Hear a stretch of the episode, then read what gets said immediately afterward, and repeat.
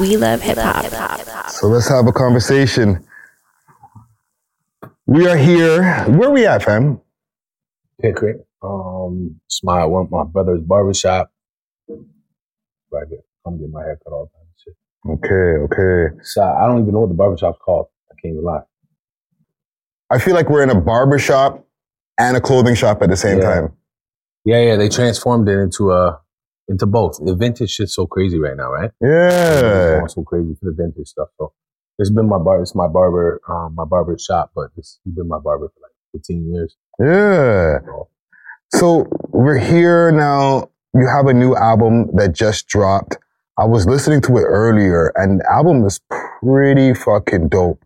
Heaven. Let me find the title here because I was literally just taking it in earlier. In God's Hands. Yeah. Why did you name it that title? I feel like the last couple of years for everybody, but like this last like 9-10 months for me has been like crazy. Mm-hmm. Just with like, you know, loss and you know, I lost my father.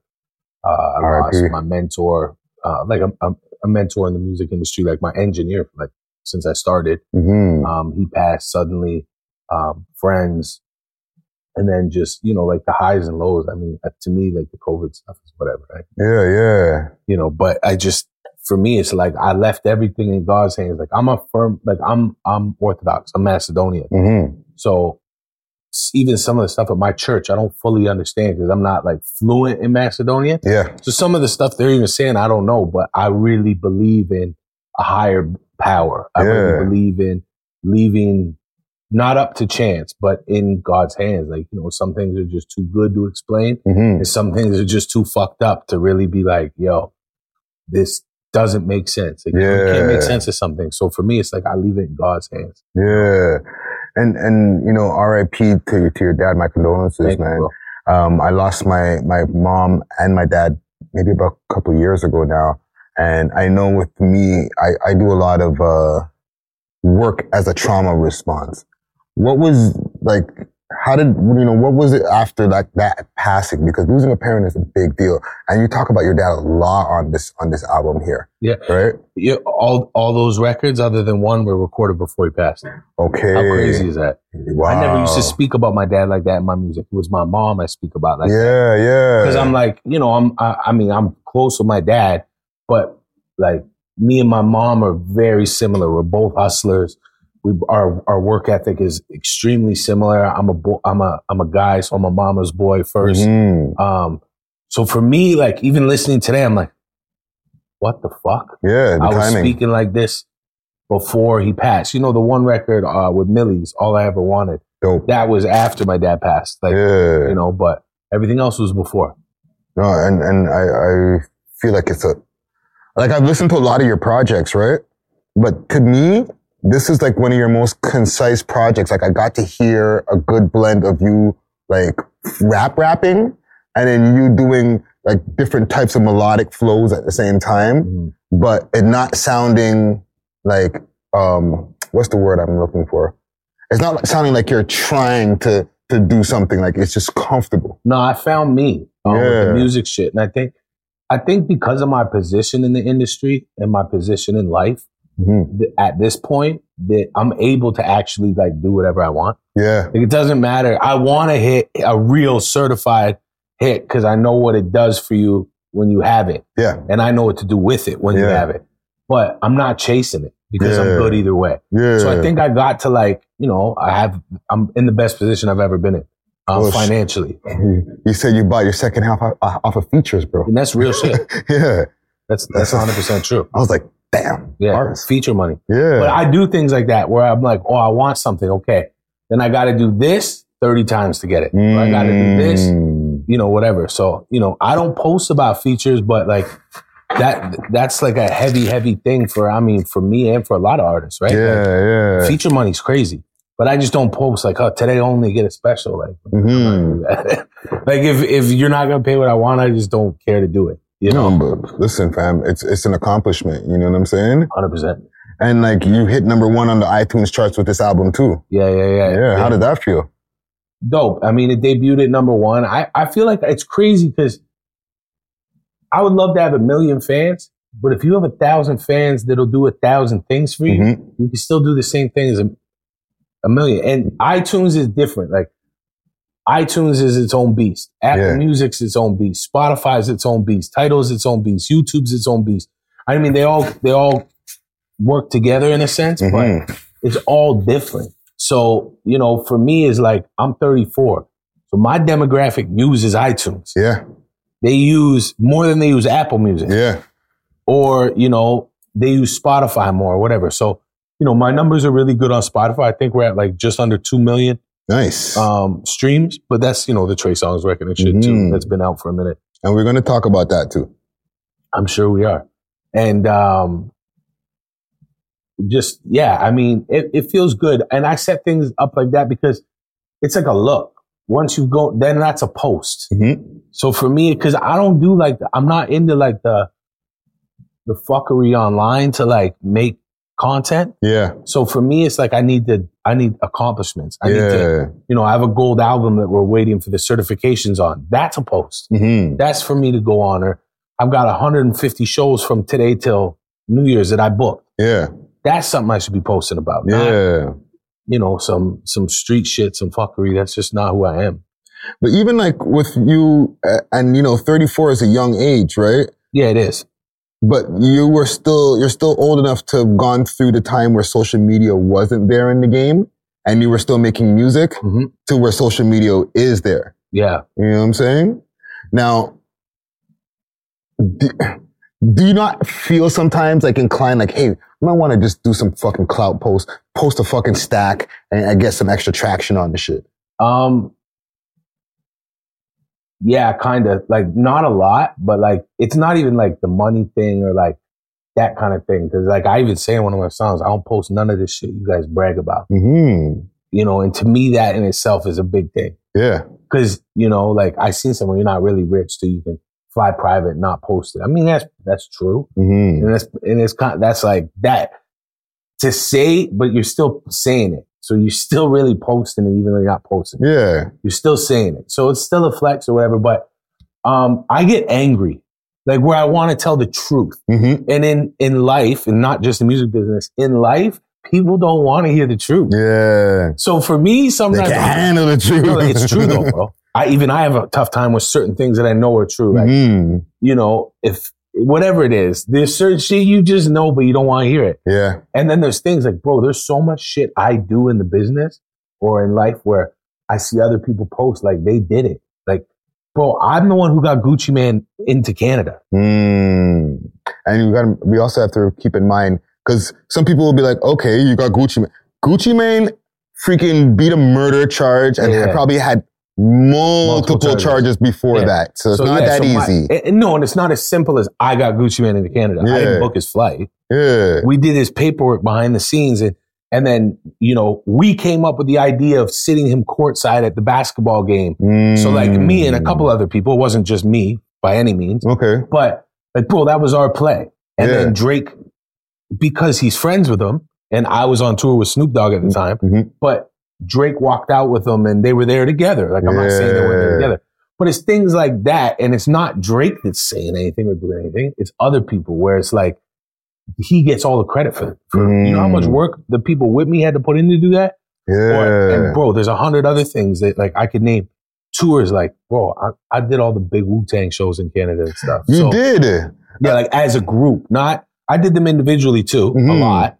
But like the first person to bring them as a group in probably like 20 years was me. Yeah. And multiple times. But other people will take credit for it. And I just don't feel, people who know that need to know. Yeah. So you'll hear certain things. And for me, it's like, that's what I mean when I want to post something that I, like, what am I going to post?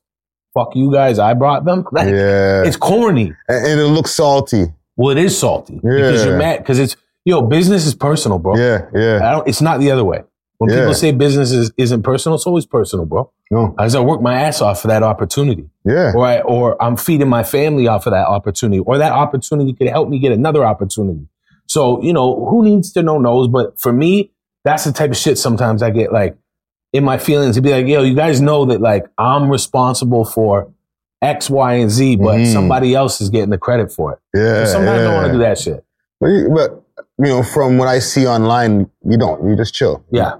Chill. Yeah, completely. But even with, because you talk about promotion and you're like one of the, you're, to me, I won't even say one of the main promoters or the people who bring people into the city. You're the main. Yeah. Right? At this point, yeah. But the pandemic hit. We're still kind of in it, but when we were like locked down, how did that affect you? I mean, that side of my business, like crazy. I mean, everybody, you know, there's a couple other really, there's probably like one other guy in Toronto that I think is really dope. And he's a good friend of mine. But bro, it crippled that side of the industry. Bro, there's nothing happening. No. And I mean, the online shit to me was all the way corny. That like, I even had like big ideas set up with companies. I had things that we were going to roll out. And then a few people I do business with did it. And I just, you know, the online thing wasn't it for me. Yeah. You know, even when the grant companies and certain people were giving you money just to do it, which is amazing. For me, bro, I can't do it. I'm not, if right now for a bag, I'm not performing in here. Yeah.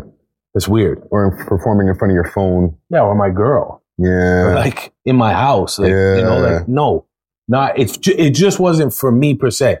But yeah, during all that stuff, bro, it was, it didn't feel like you were going to come out of it. But then like certain areas started opening or certain countries. Yeah. And bro, we were bagging up in Dubai. Like crazy. I just wasn't going. Yeah. So we were booking in Dubai. Then we started booking, where we booked after Dubai. Dubai was the first market I probably booked kind of mid-pandemic still. Cause you got to remember, Canada was locked all the way down. Yeah.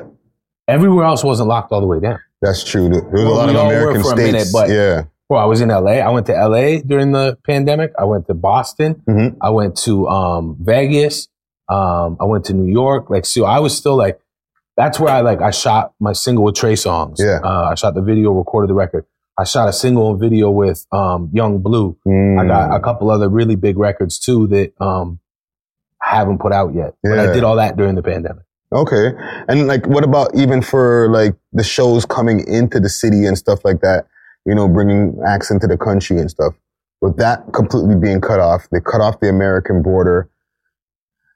Not to be a pocket watcher, but how much money did the company lose during that? Like, let's say the year space of time, roughly. I mean, that we would have generated for everybody in the country and all the promoters and shit. Not only that, but like, because you must have had to cancel shows that were pre-booked and canceled. Not knowing that the pandemic. That's what I'm fucking talking about, bro. Six tours? Millions, bro. Oh. Like 8 figures for sure. Oh. Yeah. But like, bro, I mean, everything was like that. Yeah. Everything was like that. So, and it's not 8 figures to Peter Jackson's pocket. Yeah. No, to the company. That's thousands, that's hundreds of people. Like we, you know, there's a lot of people involved in this stuff. Yeah. But easily, bro, like, you know, cause at this point now, bro, wait till next year. In Canada, by next year, because now like all that vaccine crap's done. Yeah. So now everybody can come. So now it's a different talk. Like, yo, I was at the bank today and I'm doing a wire for some business. And the girl's looking at me and she's like, and I'm like, what's up? I could tell that she wants to say something. And then she's like, when's Ice Cube coming? And I'm like, what? And I'm like, what are you talking about? And she's like, I love Ice Cube. She's like, you know, but, and I'm like, the fuck? She's like, but you were with Ice Cube in the States. And I'm like, yeah. She's like, so I know he's not vaccinated and he hates, when's he coming? Yeah. And I'm like, oh, wow. I'm like, this is the teller at the bank. So it's like, that shit was the Roaring 20s or the Roaring 30s or whatever it was called. And they said like after the war, whatever, everything went crazy. That's what's about to happen. And that's what's going on. Yeah, the depression and everything boosted after. Everything boosted right after. Yeah. Everything got knocked down and messed up. But people want to go out, bro. Yeah. People like, you can, I'm watching people do it now, bro. I got Afro Man here right now in Canada. He's selling out every day. I'm not saying he's not dope, because he's very dope. Yeah, because doper than I ever thought he was on stage, because it's not the music I per se listen to, but doesn't mean we're not doing business. Yeah. But then when I went out and the shows are sold out, the merch is sold out, the people are happy as shit, and the show's good, I was like, oh fuck, people really want to be out right now. Yeah. They're just happy to be back out. And like nothing ever happened. Yeah, man. That's a crazy time, man, to think about, eh? The album I was listening to on the way, and we even had some conversations behind the scenes about like the Trey Songz song. Shout out to our sponsors, Astro Pink, always coming with that loud. Check them out on their website, myastropink.com, or you can hit them up on Instagram at astro_pink. If you know, you know. And I seen it on the album there. When the song first came, like when I first started seeing previews of it, I was like, this is a good idea. You know what I'm saying? Like, yeah. I was like, that's a fucking dope collabo to have. Yeah. And with the Ain't No Mountain, like big fucking sample, yeah. Right? And then I started seeing the fucking blogs, Trey Songz this, Trey Songz that, like crazy allegations that I won't even repeat for YouTube and shit. What starts going through your mind now when you're sitting on a feature, not only the feature, but a shot video too? Yeah, a bad video too. Yeah. I mean, first and foremost, speaking on another man's business to me is not my fucking place at all. Sorry, not on his business. I'm talking about you. Yeah. Like, you're seeing this and now you have business with him. That's why I was getting, I knew the way you asked the question. I'm just saying. I love Trey. I had incredible interactions with Trey. I had probably the most fun I ever had on set was with him because we laughed and got along so well. So he's super good people, first and foremost. But I was at Power 105 in New York, and I just freestyled, did an interview with Sus One and Self, DJ Self and Sus One. So we were literally walking out, and my man tapped me, and he's like, "Yo," and the video's coming out tomorrow. And there was talks in the background. There was a little bit going on, but not this. Yeah, what this was. It was like, oh, they're pressing on him. And then it was like, bro, the video was already coming out at 11 a.m. and I'm in New York. Like, I can't stop what I already did. And you know, I'm already in the middle of a rollout. So, I mean, it hurt the business because I know what some of these big corporations did to him behind the scenes because they did it to me because I saw what was happening. But I mean, I've said it on Keep Six Solid on the, what do they call that? Clubhouse stuff? The Clubhouse, yeah. I said it a few times. That record's worth a lot of money to me. I made a lot of money with that record. It worked out for me. Yeah. Excuse me. But in that light, like, bro, that record should be a top 10 record at radio. Yeah. Like they suppressed it. Well, yeah, I'm sure the corporations, they didn't playlist it and stuff. They suppressed it. Like, we've fully been told, like, yo, this is not going to work because of this, which to me is insane. But I mean, it's bigger than me. Well, that's also the business now, right? They're doing it to other artists right now too. Yeah, like I'm beyond this Kanye stuff that me, like I don't know. Tory Lanez was not put on like playlist for how long because of allegations, even down to like more wilder characters like R. Kelly and 6ix9ine and these guys. Yeah, but those things are convictions, bro. That's different. This is true. The R. Kelly shit is not what this is. Yeah, but okay, even with 6ix9ine, right? Fuck 6ix9ine and all that bullshit and the ratting and all that. But it's like the streaming companies taking street stances. What the hell do they know about the streets? Why should they care? They don't, but somebody with a lot of money is saying no. Right. So what the fuck can we say? So, but I say all that to say, like, when they decide, oh, well, you can't push the button on this person, it just fucks everything all up, bro. Yeah, it does. Whatever the reason it is. Especially on allegations. The shit you're talking about with 6ix9ine, I didn't really know it was like that with him because I don't really pay attention to what he's doing, but I didn't know that. But with an allegation, like, in sports, music, I've seen mad people get accused of shit that was never even close to true. And it, like, I know I have, like, best friends that have lost scholarships over shit that was never even in the realm of being true. Yeah. So, I mean, that shit is really detrimental to people. Yeah. So I don't really think, you know, that stuff is really a good idea, but it's also part of life, bro. Yeah. It is what it is. I mean, I don't really look at that record and be like, oh, I can't believe these people are suppressing him in the algorithm and shit. Like, that's not a conversation I'm having. Yeah. Where I'm like, oh, we got suppressed in the algorithm. We're fucked. Like, yeah. That's not, I'm the type of guy, bro. I've made some really big mistakes and I've done some really dope shit. So I know that it's just keep going. Yeah. Keep going. Like, and I have, like, my record with Young Blue and the video of Young Blue is huge. We're letting him run his album cycle and then we're dropping. Nice. And, you know, so, and then behind that, I got another one that's even bigger. Mm-hmm. So it's like, you know, and I'm doing all this fully independently. Yeah. There's no labels involved in anything I'm doing. So, okay. You know, I mean, distribution at this point, I should probably think about it. Yeah. I should probably stop saying no, but just distribution, I think, at this point. But here's something also I want to know now that you're mentioning these different things, right? Just to give some game to the audience. You know, you have features and you've cleared features. Yeah. How does one attain a feature and then two, clear the feature? I mean, I think it depends on how big the artist is. And it was a lot different when I was a baby. Like when I was 16, I did a record with Royce.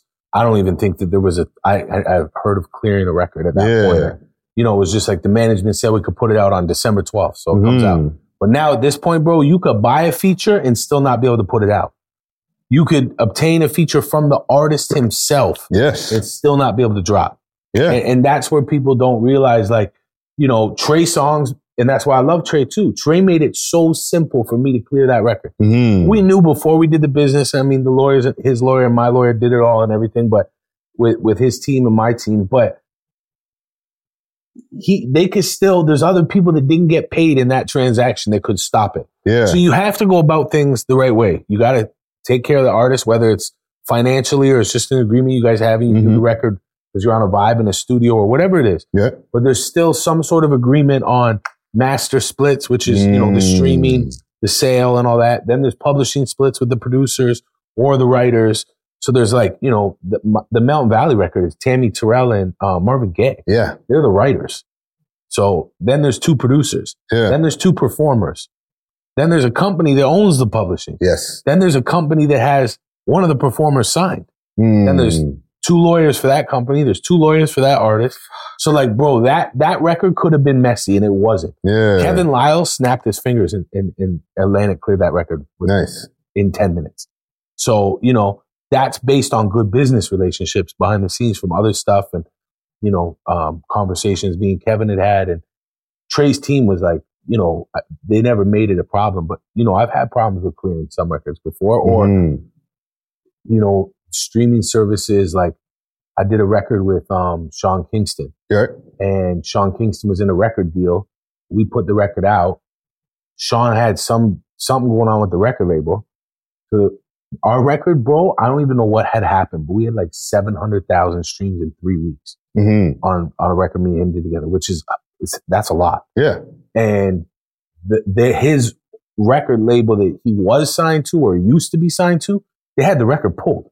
Wow. Because there was business on their end with him that wasn't taken care of. That wasn't figured out. That I didn't know about. And I, honestly, to be honest, he's pretty upfront with me. Like we still speak. So I don't think like he did it knowing. Like, why would you do that? It wasn't malicious. Yeah. Nah, but we have other business going on. It's a lot bigger than this record. Yeah. You're not just going to do that to me. Yeah. So I think like, you know, there's things artists might not be clear on either. So, bro, it's a different situation all the time. We're like, now, if I let Friday be the main artist on a record I'm dropping, like Millie's, me and Millie's. Millie's is a feature on the record we did because he has other things dropping. Right. So if I make him a main artist, it takes over his platform and stops what his algorithms. And so, bro, it's like all these things you're thinking of. And it's like, keep that in mind. It's not a disrespectful thing, but it's like Young Blue and them. His manager told me, "Oh, you could drop in November." Or in October, but we can't give you the main artist that we told you we were gonna do because we have a single with Nicki Minaj. Then we have a rollout, and so we can't let you have main artists. But if you wait till January, we'll give you what we promise you, and what we're contractually obligated to do. Yeah. And bro, the difference between Blue being a main artist or a feature is probably 5 to 10 million streams. So I'll wait. That's some game right there that I think a lot of people don't realize. I didn't even realize because. Even for all my knowledge of the music business, the game's always evolving. And if you're not directly in the selling of records business, you know, you'll lose. I'm still learning. You got to get updated on shit. Yeah. And I only know this shit because I've been punched in the face with it a few times. Like I have a record with YG. It's out. And just to be clear, YG, the West Coast YG. Yeah. Shout out. Letter YG. Y and G. Yeah. That's my guy. Salute to him. Yeah. I like YG a lot. Good music. But yeah, YG from LA. I have a record with him. I had records when I was a baby with like Naughty by Nature, Royce the 5'9", all those, Joe Button, a couple people like that. I can't remember who else. But then, like, I've had records, bro. I didn't even buy it. Right around when I got married, I wouldn't even get into the whole story because it's insane. But a big record executive, long story short, this big record executive from the States loved me. Mm-hmm. He gave me like a huge wedding present, like massive bag for my wedding. Yeah. But bro, this guy was giving me records. So he gave me a Future record, a Lil Wayne record, and a Birdman record, and a Wiz Khalifa record. Wow. And like to this day, I've never heard any of the verses ever again or the beats. But I couldn't clear any of them because he gave them to me. Wow. So like I've got this Wiz Khalifa record that's crazy. And then when I brought it to Atlantic at the time, I don't know if Wiz is still with Atlantic. Atlantic was like, how'd you get this? Mm-hmm. And I was like, oh, so-and-so did this. And they did a barter in the business. And then I got it from him because he's my A&R. Yeah. And they're like, what the fuck are you talking about? Yeah. No, you didn't. You're not, like, we don't even remember recording that. Or like my I Don't Give a Fuck record. I had a I Don't Give a Fuck 2.0 that had Sky Zoo, Talib Kweli, M.O.P., Joel Ortiz, and Troy Ave on it, all on the same record.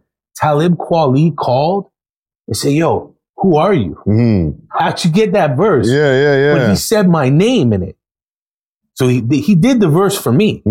But this guy that I was working with from the States was so slick, he got anybody you can imagine. Bro, I had Nicki Minaj verses that never came out. They weren't for me, but I heard them. Yeah. Like this guy was giving me, that's everything. Crazy. But I couldn't clear anything. Like the I Don't Give a Fuck with Sky Zoo and Troy Ave and all them. I got it out and put it out, but not on streaming platforms. Wow. Bro, I had the records. The record with Lil Wayne is a smash. And this is like when I was like 19. Yeah. So like, bro, Future, right before he popped. Lil Wayne when he was at the top of his game. Birdman features, like, I mean, I don't, it's just cool. Yeah. Like, you know, or like Wiz Khalifa, Black and Yellow had popped. That record with Fast and Furious was going crazy at this time. Yeah. Like, bro, if I could have dropped one of those records, I'd do 100 million streams at that time. Crazy. And I couldn't clear one of them. I tried to clear all of them. Wow.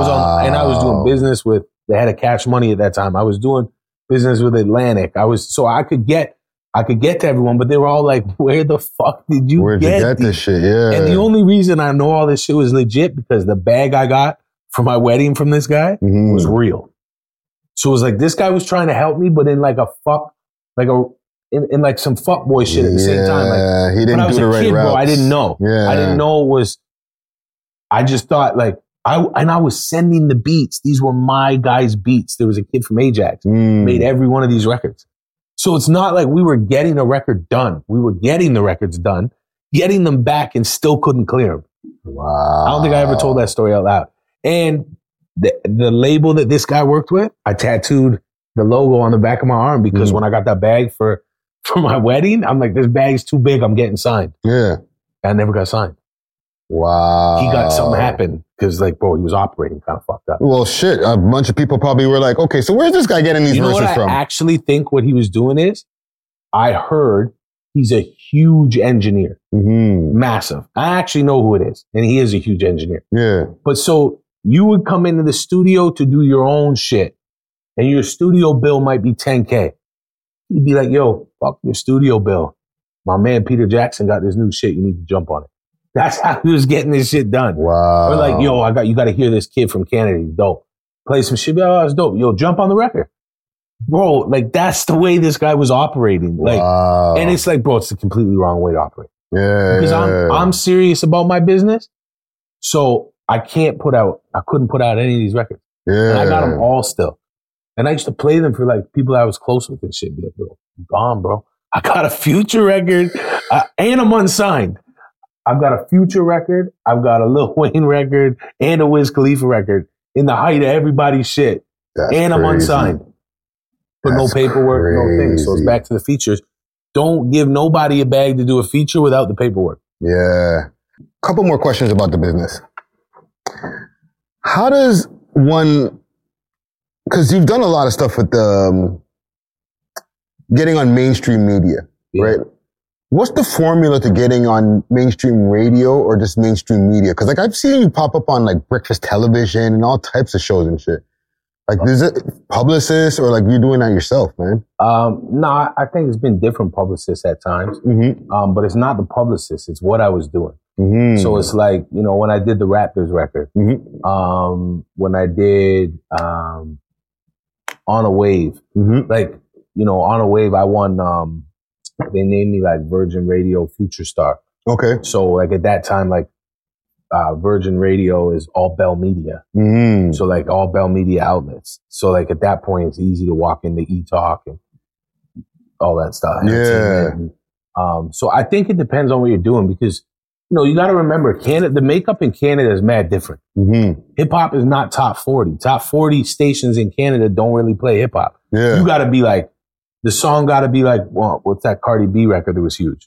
WAP or no, the first one, the big Bodak Yellow. Yeah, bro, unless it's that big, that's not making it on the Canadian mainstream radio. Yeah. You gotta be like, it gotta be all the way gone. Yeah. So, you know. Like Drake stuff, basically. Yeah, but like there's even some stuff of his until it's like, unless it's like his popping singles, Virgin Radio ain't playing it. Mm. Actually, that is true. But it's his big records. Yeah. When it should be all his records. And stuff like that. Well, it should be all his records. Yeah. He's the biggest artist in the world. And he's from here. Yeah. What are you talking about? Any record he wants to play it. Yeah. That's how I feel. And that's what I think they should do.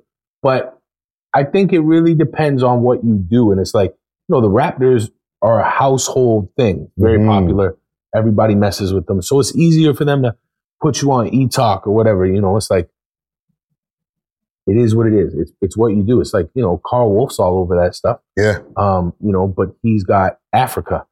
So Africa was a household record. That wasn't just like a hit. Mm-hmm. That's like a multi-platinum record in Canada alone. Yeah. So it's like, you know, you got to do something that warrants that stage because we don't have rhythmic radio like the States does. Yeah. We don't have urban radio. Like I was even saying it before, like we have one or two outlets mm-hmm. that are urban radio, but their market share is small. Yeah. So you have to do something commercial. Like that's why that record sometimes on my album is perfect for that shit. What are they going to give me a shot with it? I don't know. You know, because I've had hits, but some labels that I had the hits with like their artists, like I wasn't right for their image. Yeah. And like weirdo stuff like that. So it's like, you know, they again suppress it. Yeah. So you got to like do the right thing at the right time, and the right person got to be like, yeah, it's PJ's time. Yeah. Just let him have a shot. Wow, it's just a real chess game, bro. I mean, every business is like that, though. It's just we do interviews about it. Yeah. You know, you don't know what Adidas is doing behind closed doors. You don't know what they say in the shoe business. You don't know what the banking industry is doing because the CEO or the CFO or, you know, the founder, they're not doing interviews about it. Yeah. So, you know, it's a little bit different. Yeah. What's the biggest show that you ever brought here? Brought? Yeah. To Canada? Yeah. Yeah. Because you brought some big shows here, bro. Lynyrd Skynyrd. Okay. Yeah. Lynyrd Skynyrd. Tour. What was what made it the biggest? Like how many people? Like what was it? I think like 15,000. Whoa. It was like, I purchased it. Like I bought it. I didn't just sell it. Cause that's the difference too, right? I own a booking agency. So I sell shows and tours and stuff, but I'm also a promoter. That's how I started. Right. So I buy shows too. So probably Lynyrd Skynyrd would be like the biggest one that I bought. Mm-hmm. But the biggest show I ever like been on would have been one of the Calgary Stampedes I've been on. Okay. He with Cowboy. Shout out to Cowboy. Wow. 50 Cent. Like this year, bro, I booked T.I., Ludacris, Nelly, Polo G, Flow Rider. And we didn't book Big Sean, but Big Sean was there too. Oh, I booked Ja Rule too. I think I booked somebody else too. T.I., I said T.I. A bunch of people. But like, bro, Calgary Stampede, like if you're Canadian, go to Calgary Stampede, man. I've heard, it's the best. Bro, I called my girl like the first time I went there. In like a cowboy, and I'm not on that shit. Like cowboy hat on, fucking partying. Yeah, like really partying because everybody is there for a good time. Yeah, like, and this is like years ago when I was opening for 50. But like, bro, a booth at Calgary Stampede is $60K. Wow. Yeah, like a booth beside the stage. I'm sure like it's endless bottles at that point, but I remember it was like 60,000. for like the guy's booth we were in. Yeah. The party's the best party I've ever been to. Everybody's there to have fun. Wow. Like, Alberta's already a cool place in itself. Yeah, yeah. Stampede, bro, this year, it was nuts. Calgary Stampede. It's the craziest goal this year, bro. And you know what? Saturday night, during the Stampede, we went to a passa in an industrial building mm-hmm. that had nothing to do with Stampede. It was just like somebody was throwing like the craziest passa. I'm like, bro, I've been to like real ones in the streets of Kingston. Yeah. With, like, Junior Reed and Sizzla and what's the DJ group that's huge from Jamaica? DJ group. Yeah, it's like a coalition of DJs. They're always in Canada. Oh, fuck. They're huge. I can't remember their name right now. But like they were playing at the one I was at in Kingston. This was nuts. Mm. Fenced in, industrial area, buses, like crazy. Like the parties, from that party to the biggest party at Stampede, it's just different, bro. Like, I feel like I've heard about it and never taken the time because I'm like, it's Calgary. Like, whoa. So 3:30 in the morning at this Stampede, all my people leave. I'm with a couple of people from Calgary that I fuck with. My man's like, yo, let's go eat. And I'm like, yeah, definitely. I'm wild. So I'm like, yeah, let's go. Mm. I'm not even tired at all. It's 3:30. Pull up to this restaurant and there's a line at 3:30 in the morning. I'm like, yo, bro, I'm line up to go in anywhere. I'm not lining up. Yeah. We line up, we go in, or we get to the lineup and there's a bouncer too. And I'm like, bro, this is a food spot. I'm like, yo, what's up, bro? I'm like, how we get right in? He's like, you don't. And I'm like, okay, buddy. So I'm like, yo, bro, I gave him a couple bills. And I'm like, all these people with me and everybody else in line. Mm. It was in front of me. Let everybody in. He's like, all right, cool. So I gave him like a couple $100. Bro, I went in. There wasn't a person sitting down in this restaurant. Everybody was singing that song, that Journey record, Small Town Boy or whatever it's called. Everybody's standing on the tables, singing at 3:30 in the morning. They wouldn't serve you in this restaurant. Mind you, the best Chinese food, not as good as like Toronto, Montreal, but some of the best Chinese food I ever had at 3:30 in the morning in Calgary, but they won't serve you if you get on the table and sing. That's crazy. They won't bring you your menus. Bro, it was the nasty, bro, guys doing bottle service in the corner. There was girls popping everywhere. Like, this shit was wild. Like, wild. And it's, bro, it's a restaurant at 3:30. Calgary. So it's 3:30 when it's about to shut down and it's this good. Imagine what the rest of the parties have been like. And I've been everywhere, bro. I've literally probably been everywhere. Nastiest party ever. Wow. Best party in Canada, Calgary Stampede. You hear that? Common gang. Make your trip to Calgary. Yeah. I'm gonna make my trip for the next one, yo. Bro, I've met like real guys in Toronto that are super active. That, like, are rappers now, but when they were puppies, I used to see them out there. They come and introduce themselves, and now I'm seeing them years later and like whatever. But like, bro, I'm talking about like some people know, like, you know, once you get up and look at Ronnie traveling right now. Yeah, he travel. I don't know if he traveled for his first time after this tour that he was on. He doesn't stop traveling. Yeah. Look at some people that go to the States. They don't, it's not that they can't come back. They don't want to come back. They don't want to come back. Why would you? Yeah. It's dope everywhere. Bro, Italy and Florence and all those places I went with Fetty Wap, best things I ever did. That European tour was the best thing that ever happened to me. Yeah. Like, it's not that here's not cool, but bro, the world is bigger than your neighborhood. Facts. The world is bigger than your city. The world is a lot bigger than your country. Yeah. We think small because you don't get to touch everything. Yeah. But like, you know, once you start touching other stuff and going places, like, oh, I hate the Boston Bruins because of what they've done to Toronto, but Boston is one of the dopest cities in the States that I've ever been to. Food, the people, the money, the weed. Bro, it's a fucking crazy city. Yeah. But like, we're from Toronto, and if you like hockey, you won't go to Boston. Yeah. Like, fuck Boston, I'm not going there. That's not true.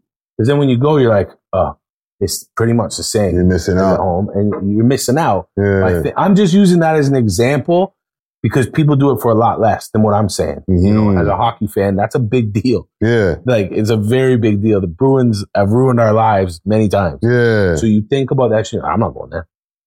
But bro, I'm telling you, you're missing out. Yeah. What about L's? What's the biggest L that you feel that you've ever taken? Just in business, like whether money? It's through music, yeah, like not just money, but just taking an L, like it was a setback. You know what I'm saying? Something that you know, financially you might have had to like put some money back in to get back to where you were, or it was just a fucking financial fuck up? One or the other. I've taken a lot of losses.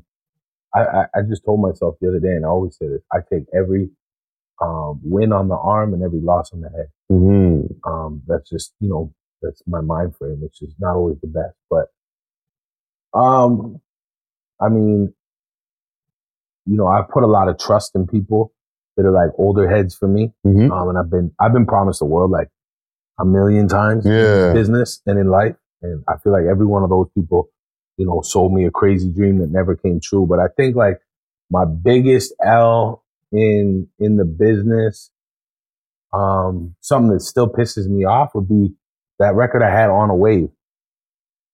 It was in heavy rotation and it was charting on Billboard. We were in the top 30. We just broke it. And before the record popped, there was this guy that's big in the business. He told me the record wasn't going to work. Mm-hmm. So I basically told him to go fuck himself. Went out and busted the record at Top 40 Radio without him. But you don't bust records at Top 40 Radio without this guy. Mm-hmm. It just doesn't happen. But I was pissed. I took it super personal. Yeah. But then my record started to pop. It didn't fully pop, but it cracked the top 30 at CHR, which is a really big deal. Mm-hmm. Fast forward, there's a music meeting being had. I'm getting 5 spins a day. Another big Canadian artist is getting 5 spins a day. The guy that I told to go fuck himself represents this artist and not me. Mm-hmm. They take my 5 spins a day on like 20 stations and give them to his guy because they have a relationship with this guy. He had come back to me after my record started moving and said, yo, I can actually think I can make this work. And I was like, what? You told me it wouldn't work. I'm going to do without you. I never should have told him I'd do without him because he's the reason my record didn't pop. But bro, that record would have went number 1.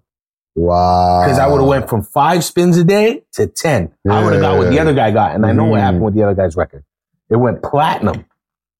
And they were like this. And his went platinum and mine just vanished. Wow. And to me, that was a huge L because I knew that record was it. Mm-hmm. I knew the record was a hit. I knew it. Like there was no doubt about it, bro. You couldn't go into a bank, a clothing store. You couldn't go into like normal places without hearing my song. Yeah. And you didn't even know it was a Peter Jackson record because I wasn't known for making records like that. Yeah. It was just playing everywhere. And to me, I knew what it was and I knew it was gone, but it was politics. And this guy said no. Then I told him to go fuck himself. Then he said yes. Then I told him to go fuck himself. Yeah. And when I had a chip on my shoulder, like, we're good. We're already moving. Yeah. But that wasn't the case, you know? So I should have let my ego sit down or not let my ego get in the way. And like, you know, it was personal, but I still shouldn't have let my ego get in the way. And to me, that was the biggest L for the simple fact that, bro, that was guaranteed. Yeah. It was a guarantee it was coming. Like, I knew it was coming. Yeah, that's crazy, dude. Yeah. And even like, you know what? Before I get to some of my other questions, salute to PK Herc. He asked me to ask you about a story from back before Jadakiss Community Center. Oh shit!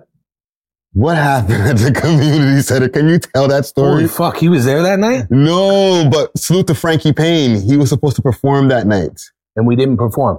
He said something about Jada. No, we were there, though. Yes, he said y'all pulled up. No, me and Jada were there. Yeah. Jadakiss tour was one of the first tours I did with no help. Mm-hmm. So I had a partner at that time, and then me and him had a falling out. Mm-hmm. And I kept it moving, and I was just starting to really move by myself, like doing big things by myself. Yeah.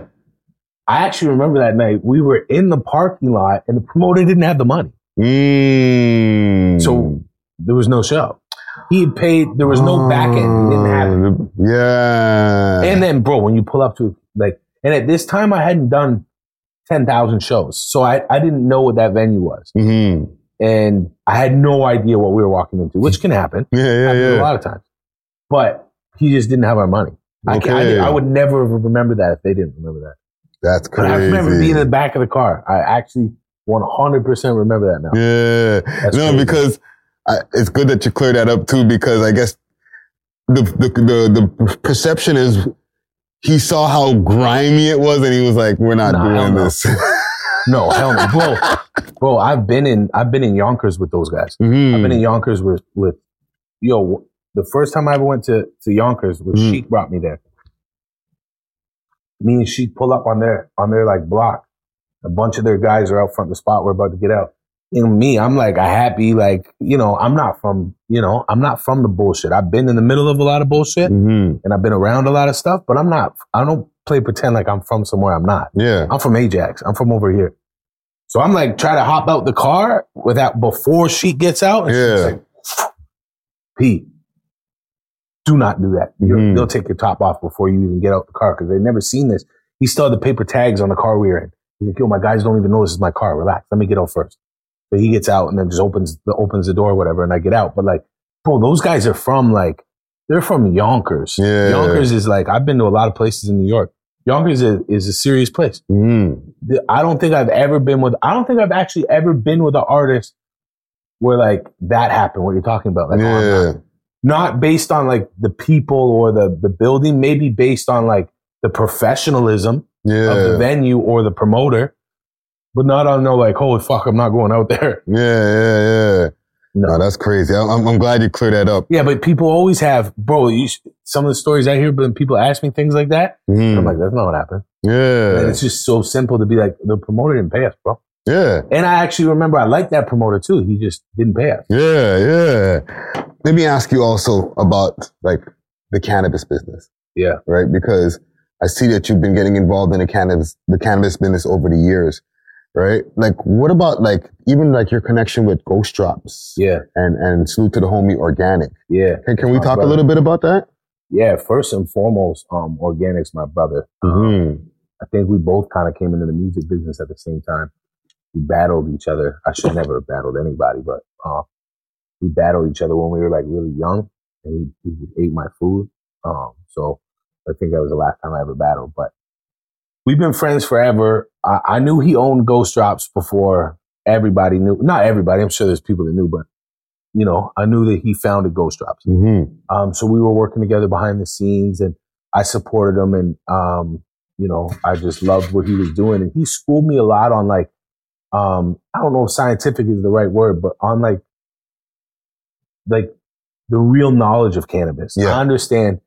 I'm from over here. I'm from Canada. I understand the concept of selling cannabis and live and doing all that stuff that, we all did. Yeah. But he really taught me about like what I'm smoking and what is in it. And a lot of times it's too much for me. Like, I wouldn't say the nose of a bud. I would say the smell of a bud.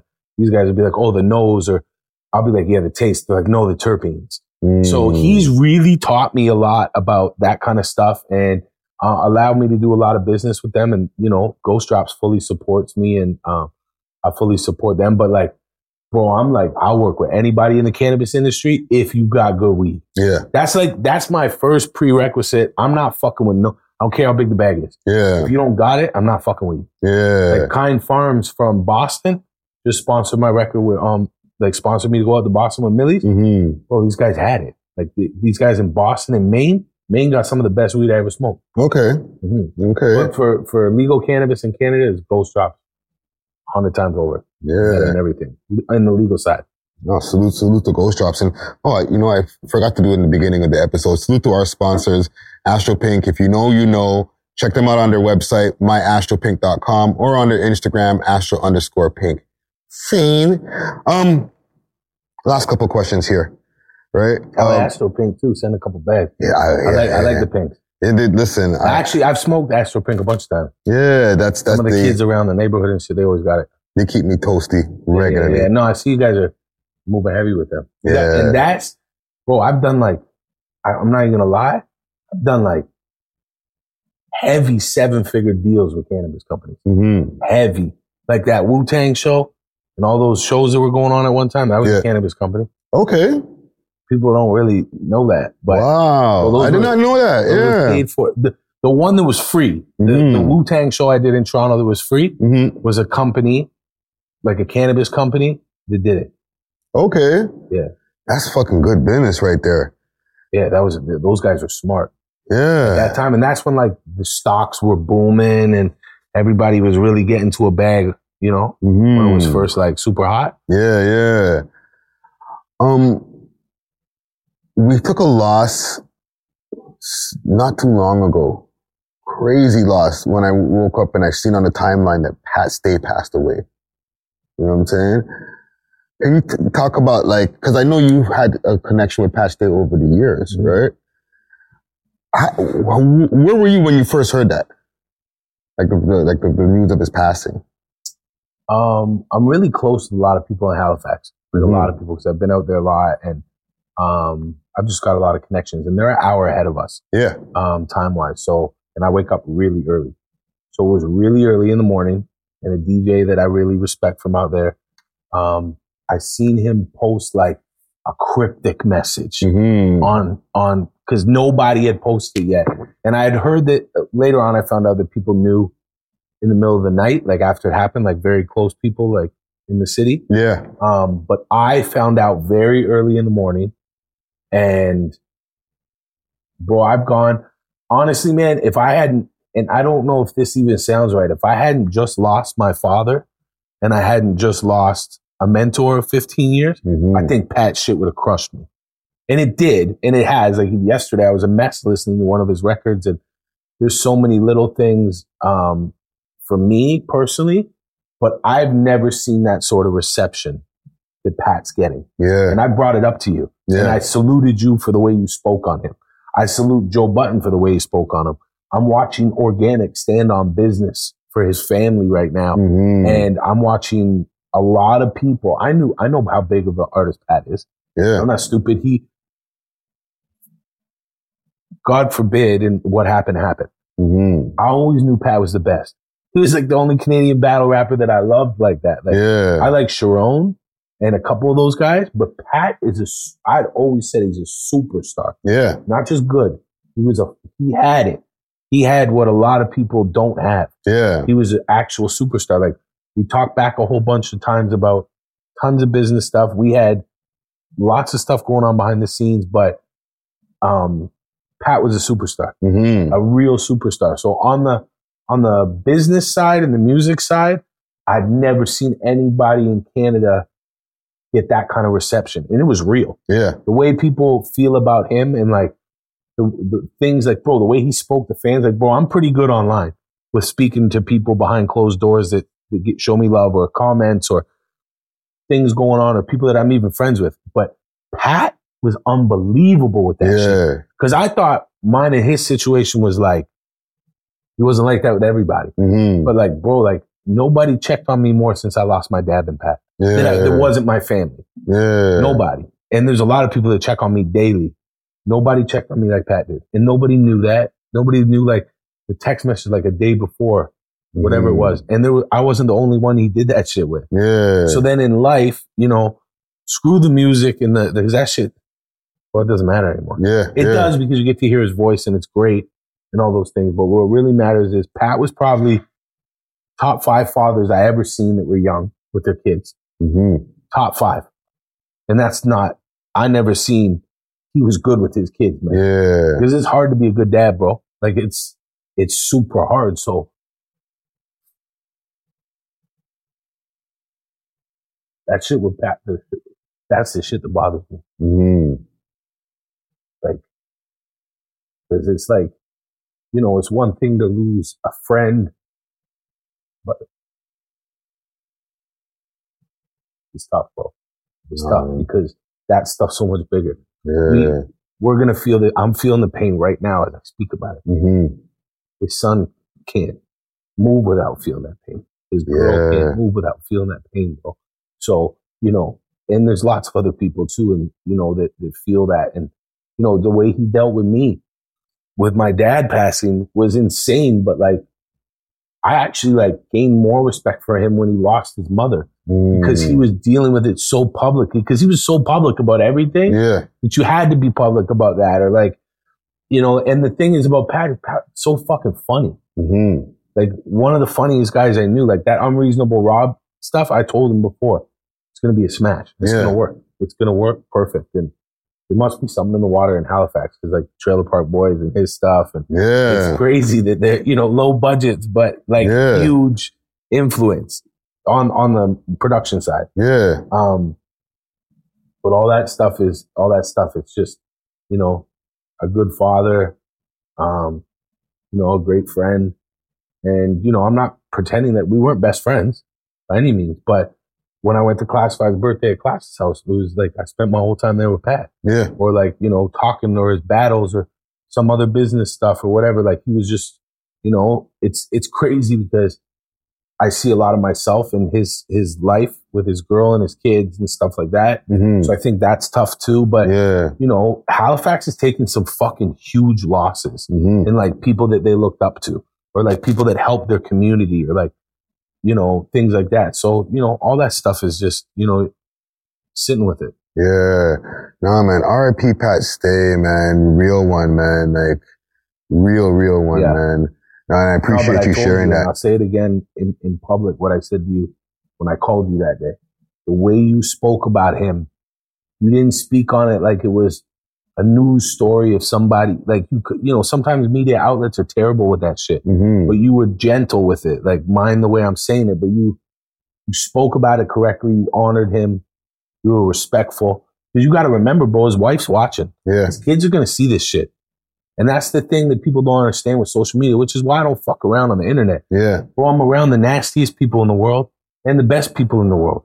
You know, you're around all this stuff and you see it, but it's, you know, I don't even know where I was going. I told you. No, with the social media stuff and that's like the way that we handled online. That back door just tripped me out. Yeah, no, me too. No, I'm here to make sure that we direct the car always in the right direction. It's my people, but it's yeah.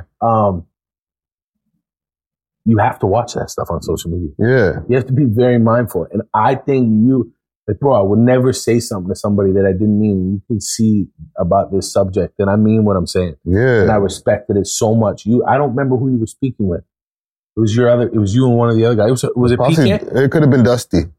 Oh, it could have been PK also. It was PK Herc. Salute to PK Herc. Yeah. The way the two of you were speaking, I was driving to a movie premiere in the city. Mm-hmm. So I was downtown when I was watching the interview, but while I was driving or whatever, and just the way you were speaking, I was like, fuck, I got to tell him. Because not everybody handles that. Bro, you see these blogs, what some of them do. Yeah. Some of them don't. And some of them are respectful of the people they have relationships with. But some people just do shit for hits. Yeah. And, bro, you got to remember, you're in this for the music. You're in this to give us a platform for the music. Yeah. For our business within the music. This shit ain't about nothing else. Yeah. When it becomes something else, then it's something else. Yeah. Bro, I turned down 100 interviews. I don't want to do interviews because I don't want to talk about bullshit. Yeah. I want to talk about Pat. I want to talk about the business I stand on. Yeah. I want to have a real conversation about my album or all the shows I book or all the tours I have coming or all the artists I help behind the scenes. These are the things I want to talk about. I don't want to talk about some shit you know I don't want. You know the shit I don't want to talk about. Yeah. You know the shit everybody you speak to don't want to talk about, but you choose to do things the right way, and that's why I respect you. No, thank you, King. And you see, the thing is also with us, you know, we've known each other for a long space of time and we've had more than one on-camera interview, mm-hmm. right? Like, this is the second time that we've spoken on camera here. So we got all of the history stuff cleared up the first time. Mm-hmm. So I like to have like follow-ups because we could talk about other shit, mm-hmm. right? So like, for example, on the business, right? What's one of the biggest accomplishments you feel like you ever had?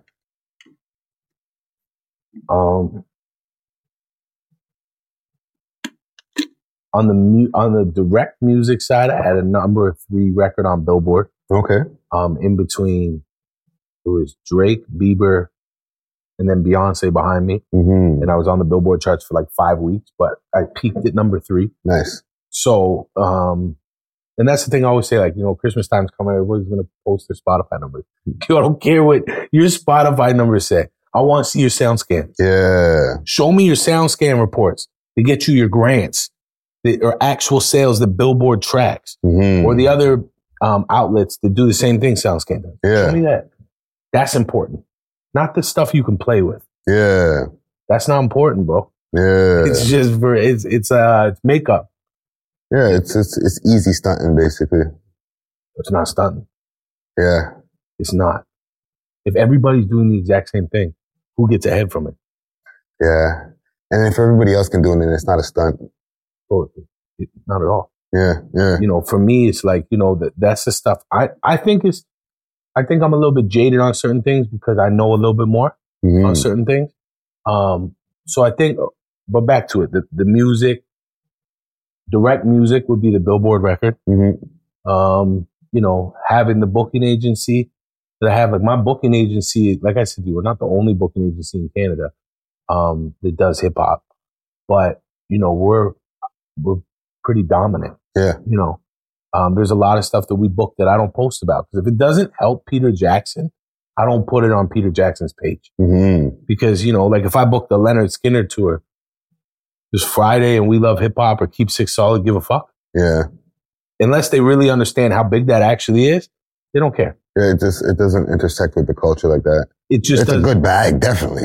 Yeah, right? yeah, for sure. But that's Mike Smith. Yeah. It's not Peter Jackson. Yeah. You know? So some of that is like, you know, some of that stuff doesn't really matter to what I'm trying to do publicly. Mm-hmm. Behind closed doors, crazy. Some of that's just nuts. But like, you know, I'm proud of the booking agency. I'm proud of, you know, being able to do music the way I want. Mm-hmm. You know, and I like helping people, bro. I really like helping people behind the scenes. Yeah. That a lot of people just wouldn't think. There's things I'm helping with or doing, but you know, like everybody deserves to have a shot at stuff that like people might not want you to know, or I don't know why they wouldn't want you to know, but things that I wasn't taught or told or showed. Yeah. So now I know them. I tell everybody behind the scenes. In the business shit, I help anybody that's good people, bro. Anybody that's good people. Well, that's real shit, man. I have my question. It's my recurring question that I've been running now for the last few months. And I feel like I get a lot of insight out of this. For everything that you've accomplished, all of the different obstacles, just everything that you've been through over the years, right? What's one thing that you wish you knew then that you know now?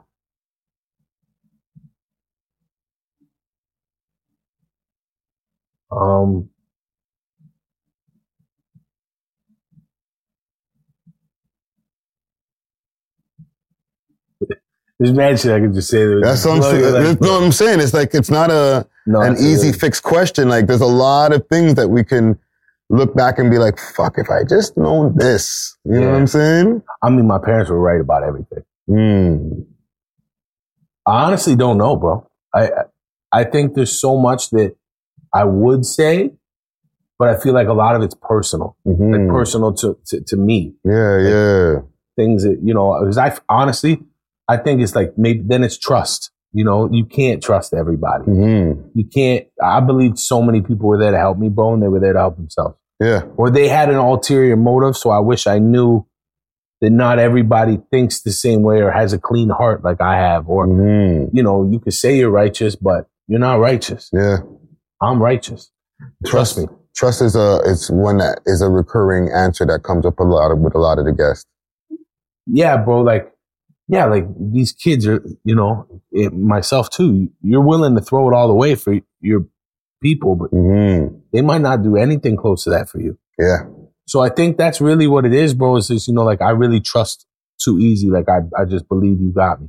You know, and there's a lot of, you know, older people in the business world that I believe were my older brothers or like father figures to me, and, you know, and they let me down, you know, or they led me astray and then I just kept it moving. But, you know, I've been left for dead like 5 times. It never affected me.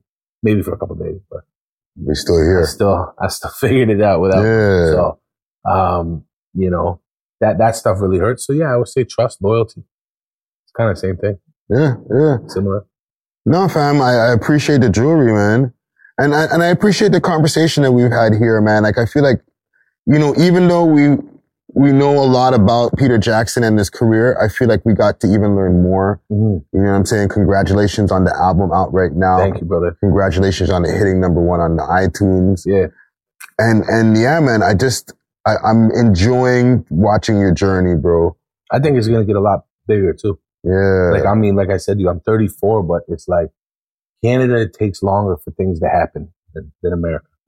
Like I said to you earlier, I went to LA and in 5 days I can get done what I can get done here in 6 months. Yeah. Because we're still building the infrastructure here. Before it didn't exist. Yeah. Now we're building it. And it does exist because the grant systems, the outlets like yourself, the artists, the DJs, the clubs, the promoters, everything is starting to, like, you know, the merchandise game, whatever it is. A lot of people are really building good businesses now within this business. Yeah. So before I would say that there was no infrastructure. Now I would say there is. Yeah. And, you know, you're part of that. I'm part of that. The grant systems are part of that. The clubs are part of that. The DJs are part of that. So it's like, bro, I do things the right way because I'm being taught the right way by other people. Mm-hmm.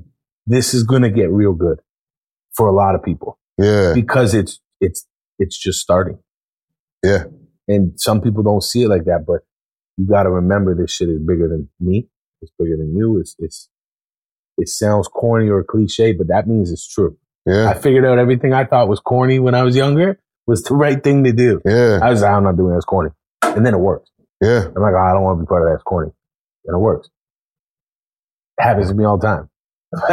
like twice a day. Right? Yeah. I'm not doing that. It's corny, babe. Like, tell my girl, like, even something, but then that might be the most fun I had. Like, I'm going to a costume party and dressing up. Yeah. It's corny. But I bet you I'd have the most fun I had that night if I did it. Yeah. I'm still not going to do it. But I bet you I would have had mad fun. Yeah. At least now I understand what I'm missing. Like, they say also the time when you're feeling the most discomfort is the time when change is about to happen. Yeah. Right? So, you know, sometimes you got to, you know, feel that discomfort and take that chance. You know what I'm saying? 100%. Yeah, man. Very, very insightful conversation.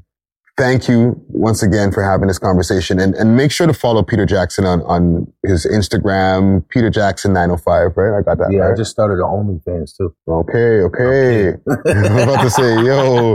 No, you're just like, you're just going with it. You're like, yeah, man. Well, listen, OnlyFans, it's not only sex shit that be happening behind the wall, right? Yeah. But listen, I appreciate your time, fam. You too, brother. You know what I'm saying? The space over here, and I look forward to everything that you got coming up in the future, man. Thank you. You know what I'm saying? Appreciate you, bro. Another one in the vault. Big thanks to Peter Jackson. I'm over here in the 90 nickel. Salute. Make sure to hit the subscribe, all that good shit. We off of this. Deuces. We love hip hop.